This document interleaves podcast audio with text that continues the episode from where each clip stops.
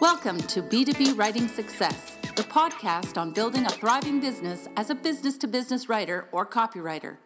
B2B Writing Success is brought to you by American Writers and Artists, Inc. Now, here's your host, copywriting expert, and business coach, Steve Slaunwhite.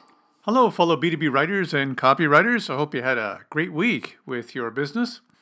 This week, I want to talk to you about the topic of permission to portfolio permission to portfolio. Yes, I know I'm using the word portfolio as a verb here instead of a noun, but hey, I'm a copywriter. I, I have some literary license to change things.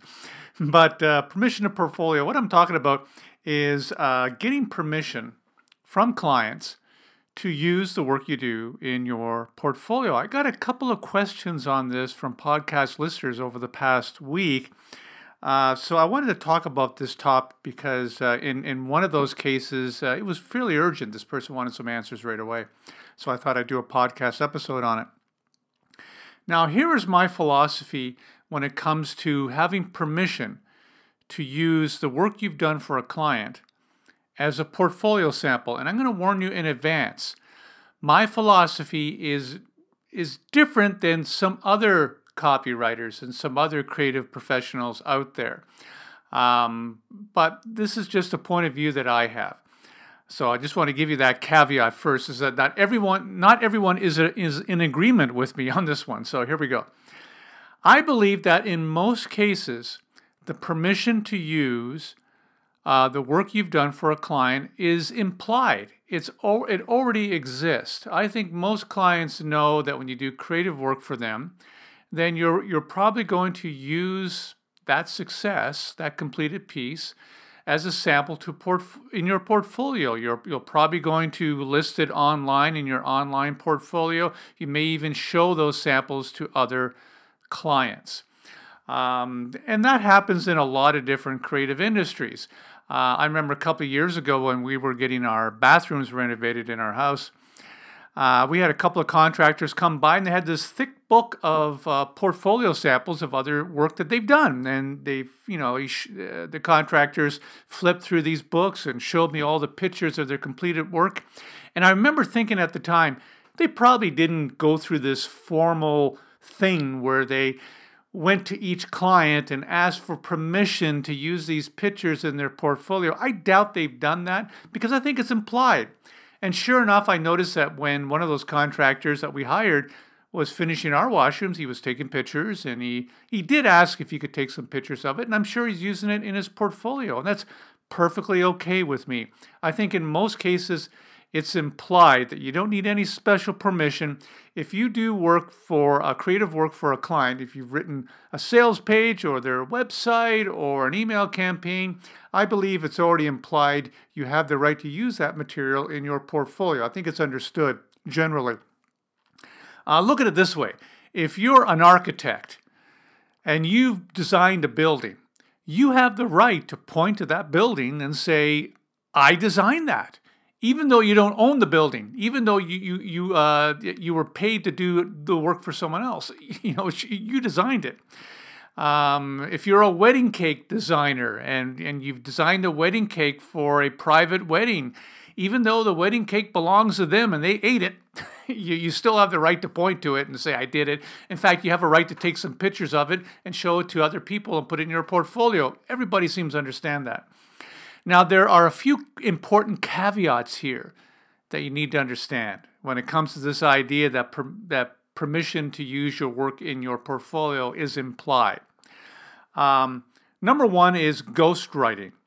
If you're doing any kind of ghostwriting for clients, let's say you're writing LinkedIn Pulse articles for your client and you're the ghostwriter, but they're publishing it under their own name, or if you've written a book or some other type of ghostwriting where you are where your client is is the author but you're just helping them write it you're the ghostwriter then it's it's inappropriate in that case to use that piece in your portfolio unless you ask permission first because you know the whole idea of hiring you as a ghostwriter is for you to kind of stay in the background and stay silent okay so um, and it can be very embarrassing for your client if they've published a series of articles on LinkedIn that you helped them write, and then you have those same articles in your portfolio and you're saying that you wrote them or you wrote them for your client, and it can lead to an awkward, embarrassing situation. So you got to use your common sense. Uh, when it comes to ghostwriting, permission is probably not implied. Also, what I call pre launch marketing communications.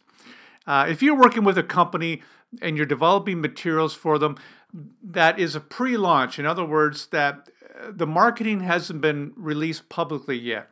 Maybe it's a startup company and they're just getting their materials together, or uh, it's a it's a project where you're writing a lot of different pieces, email campaigns and perhaps ads and a white paper and that, but the launch for this product isn't for uh, several months yet. So that those marketing materials have been created, but they're not in use yet.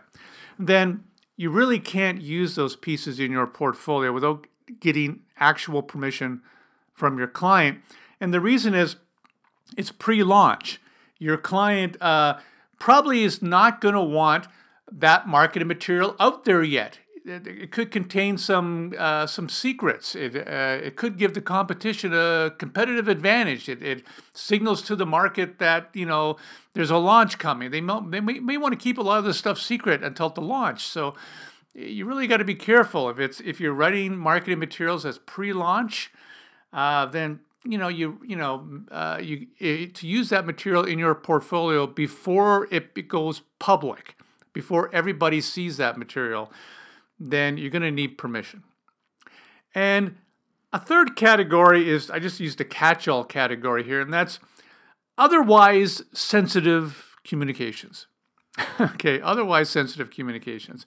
I have a client, for example, who is, uh, because he's in a very competitive niche market, uh, a lot of the marketing he does is offline and behind the scenes because he doesn't want to signal to his competitors what he's doing. So he does a lot of email campaigns, he does a lot of direct mail campaigns, but he doesn't want that out there. So, um, you know, I, I as soon as he told me that, I realized that you know he's pretty sensitive about his marketing. He likes to keep a lot of his marketing, you know, kind of behind closed doors. And if I need, if I want to use any of the stuff I write for him in, in my portfolio, I'm going to have to ask him for permission. So it really comes down to common sense, doesn't it? You know, you gotta, you gotta think. You know, is your client going to mind? Most clients won't mind. They most clients already know that you're probably going to use the work you do for them in your portfolio, and that's fine. But in cases of ghostwriting, of pre launch communications, or other sensitive communications or, or other situations where you feel that yeah, there might be a problem, then you need to go to your client and ask for permission to use that in your portfolio. It just makes sense. There's another caveat here, too, and that is when you're working with agencies, creative agencies, marketing agencies, content marketing agencies, where you're working, you're writing for an agency, and then they're the ones who have the actual clients. Okay. In that situation, uh, a lot of agencies have very strict policies about you using work you've done for them in their portfolio. And the reason is obvious they too have a portfolio, right? Because they're a creative agency.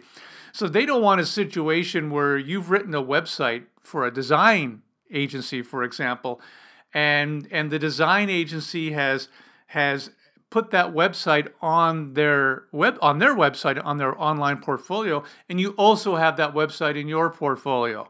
You know, it's a, there's a, it's a little awkward there.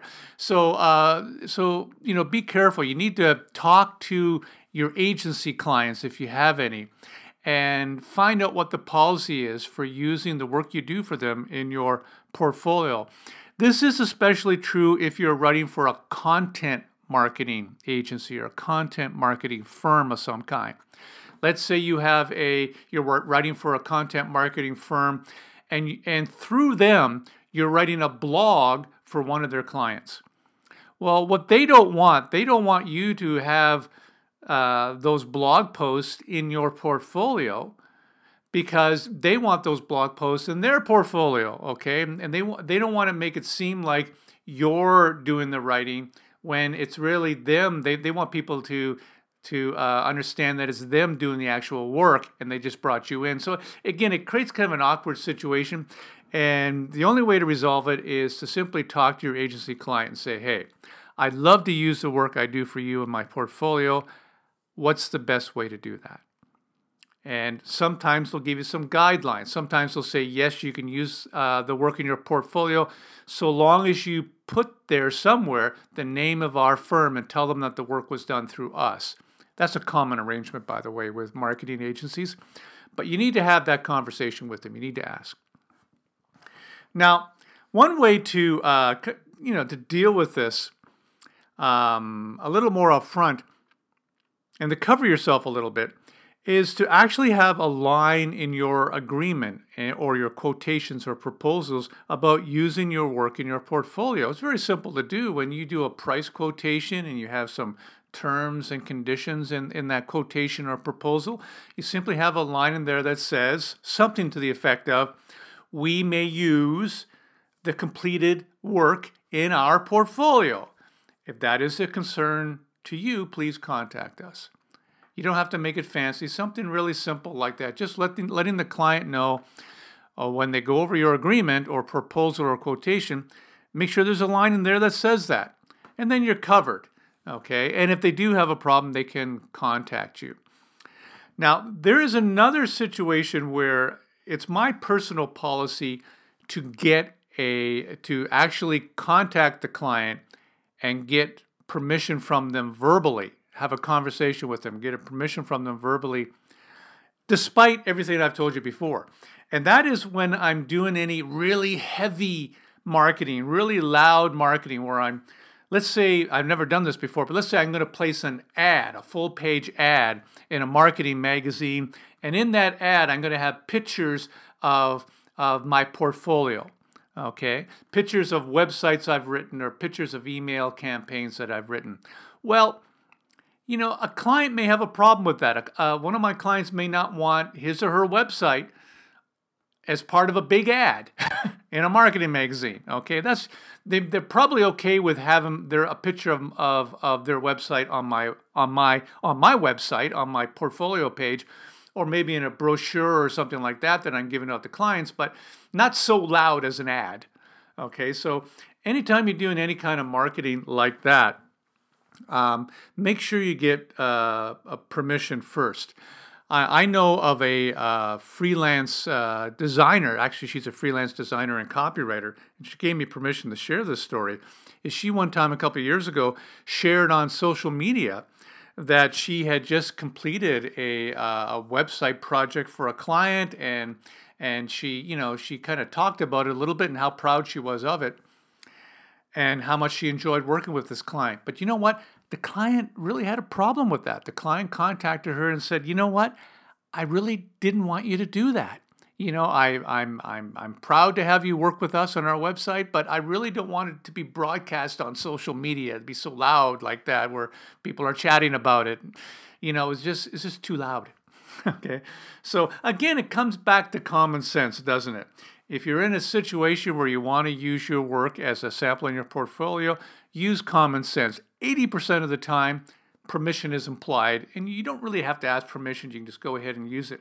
But in, eh, but all the other caveats I give you I gave you so far in this podcast, keep those in mind. Uh, you want to use your common sense. You don't want to anger your client. You want to be respectful to your client. So the bottom line here is that in most cases, it's okay to use the work you've done in your portfolio. But if you have any doubt at all, ask your client. So that is this week's podcast. I hope you found that helpful. And would you do me a big favor? If you have any topic ideas, uh, please send them my way. I'd appreciate it. You can reach me at steve at steveslaunwhite.com.